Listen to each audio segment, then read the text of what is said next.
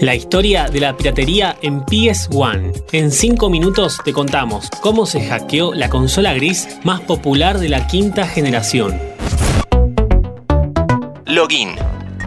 Hola, ¿cómo estás? La batalla de la primera PlayStation contra la piratería en Latinoamérica fue inexistente. inexistente. La región fue un paraíso para el software ilegal ¿Cuáles eran las medidas de verificación que tenía la consola gris? ¿En qué consistía el swap trick? ¿Cómo trabajaba el chip que te permitía reproducir juegos piratas? No te olvides de darle seguir y tocar la campanita para enterarte de los nuevos episodios de Login.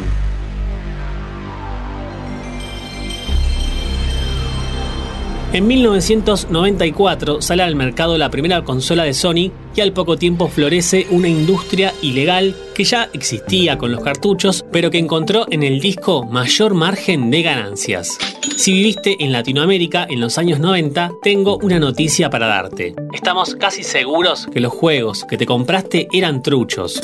Y no estamos hablando de adquirirlos en puestos ilegales en la calle. Estaban en jugueterías importantes, cadenas de negocios, locales en centros comerciales. Gran parte de lo que se vendía era copia. Por una importante razón. Los costos de obtener software original eran muy altos.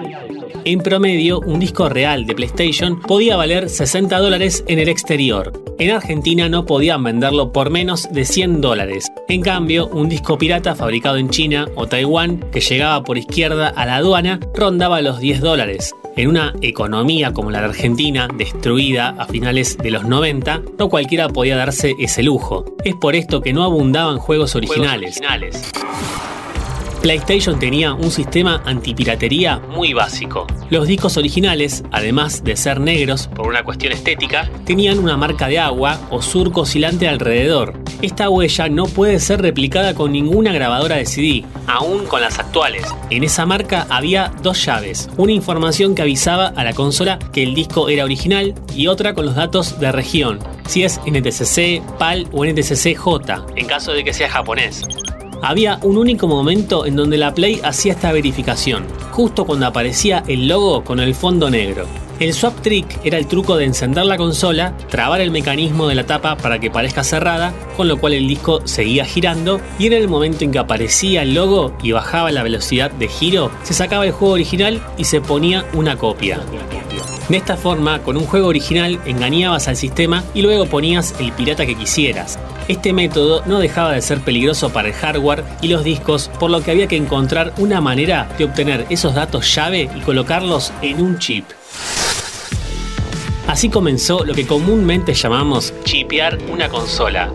Colocar un circuito integrado que engañe el proceso de verificación del sistema. Sony, en actualizaciones posteriores de la consola, hizo que esta verificación se haga en cualquier momento. Como se sabía que el lente no podía verificar esto en simultáneo a la lectura del juego, si detectaba una respuesta afirmativa es porque había un chip instalado. Aparecía en imagen un cartel de aviso de software pirata y no podías jugar los hackers se la rebuscaron para modificar el chip pirata y que se active solo al inicio. De este modo, siempre estaba en un paso adelante haga lo que haga la empresa japonesa. Hasta las mismas desarrolladoras tomaron cartas en el asunto. El caso más conocido, el Spyro de Dragon 3, si detectaba que era copia, el mismo juego te boicoteaba, escondiéndote cosas o bugueándose. Si llegabas al final, te mandaba a la primera pantalla y te borraba tus progresos de la memory card. A los dos meses, los hackers lograron parchear estas trampas del juego. En Latinoamérica prácticamente no había consolas sin este chip.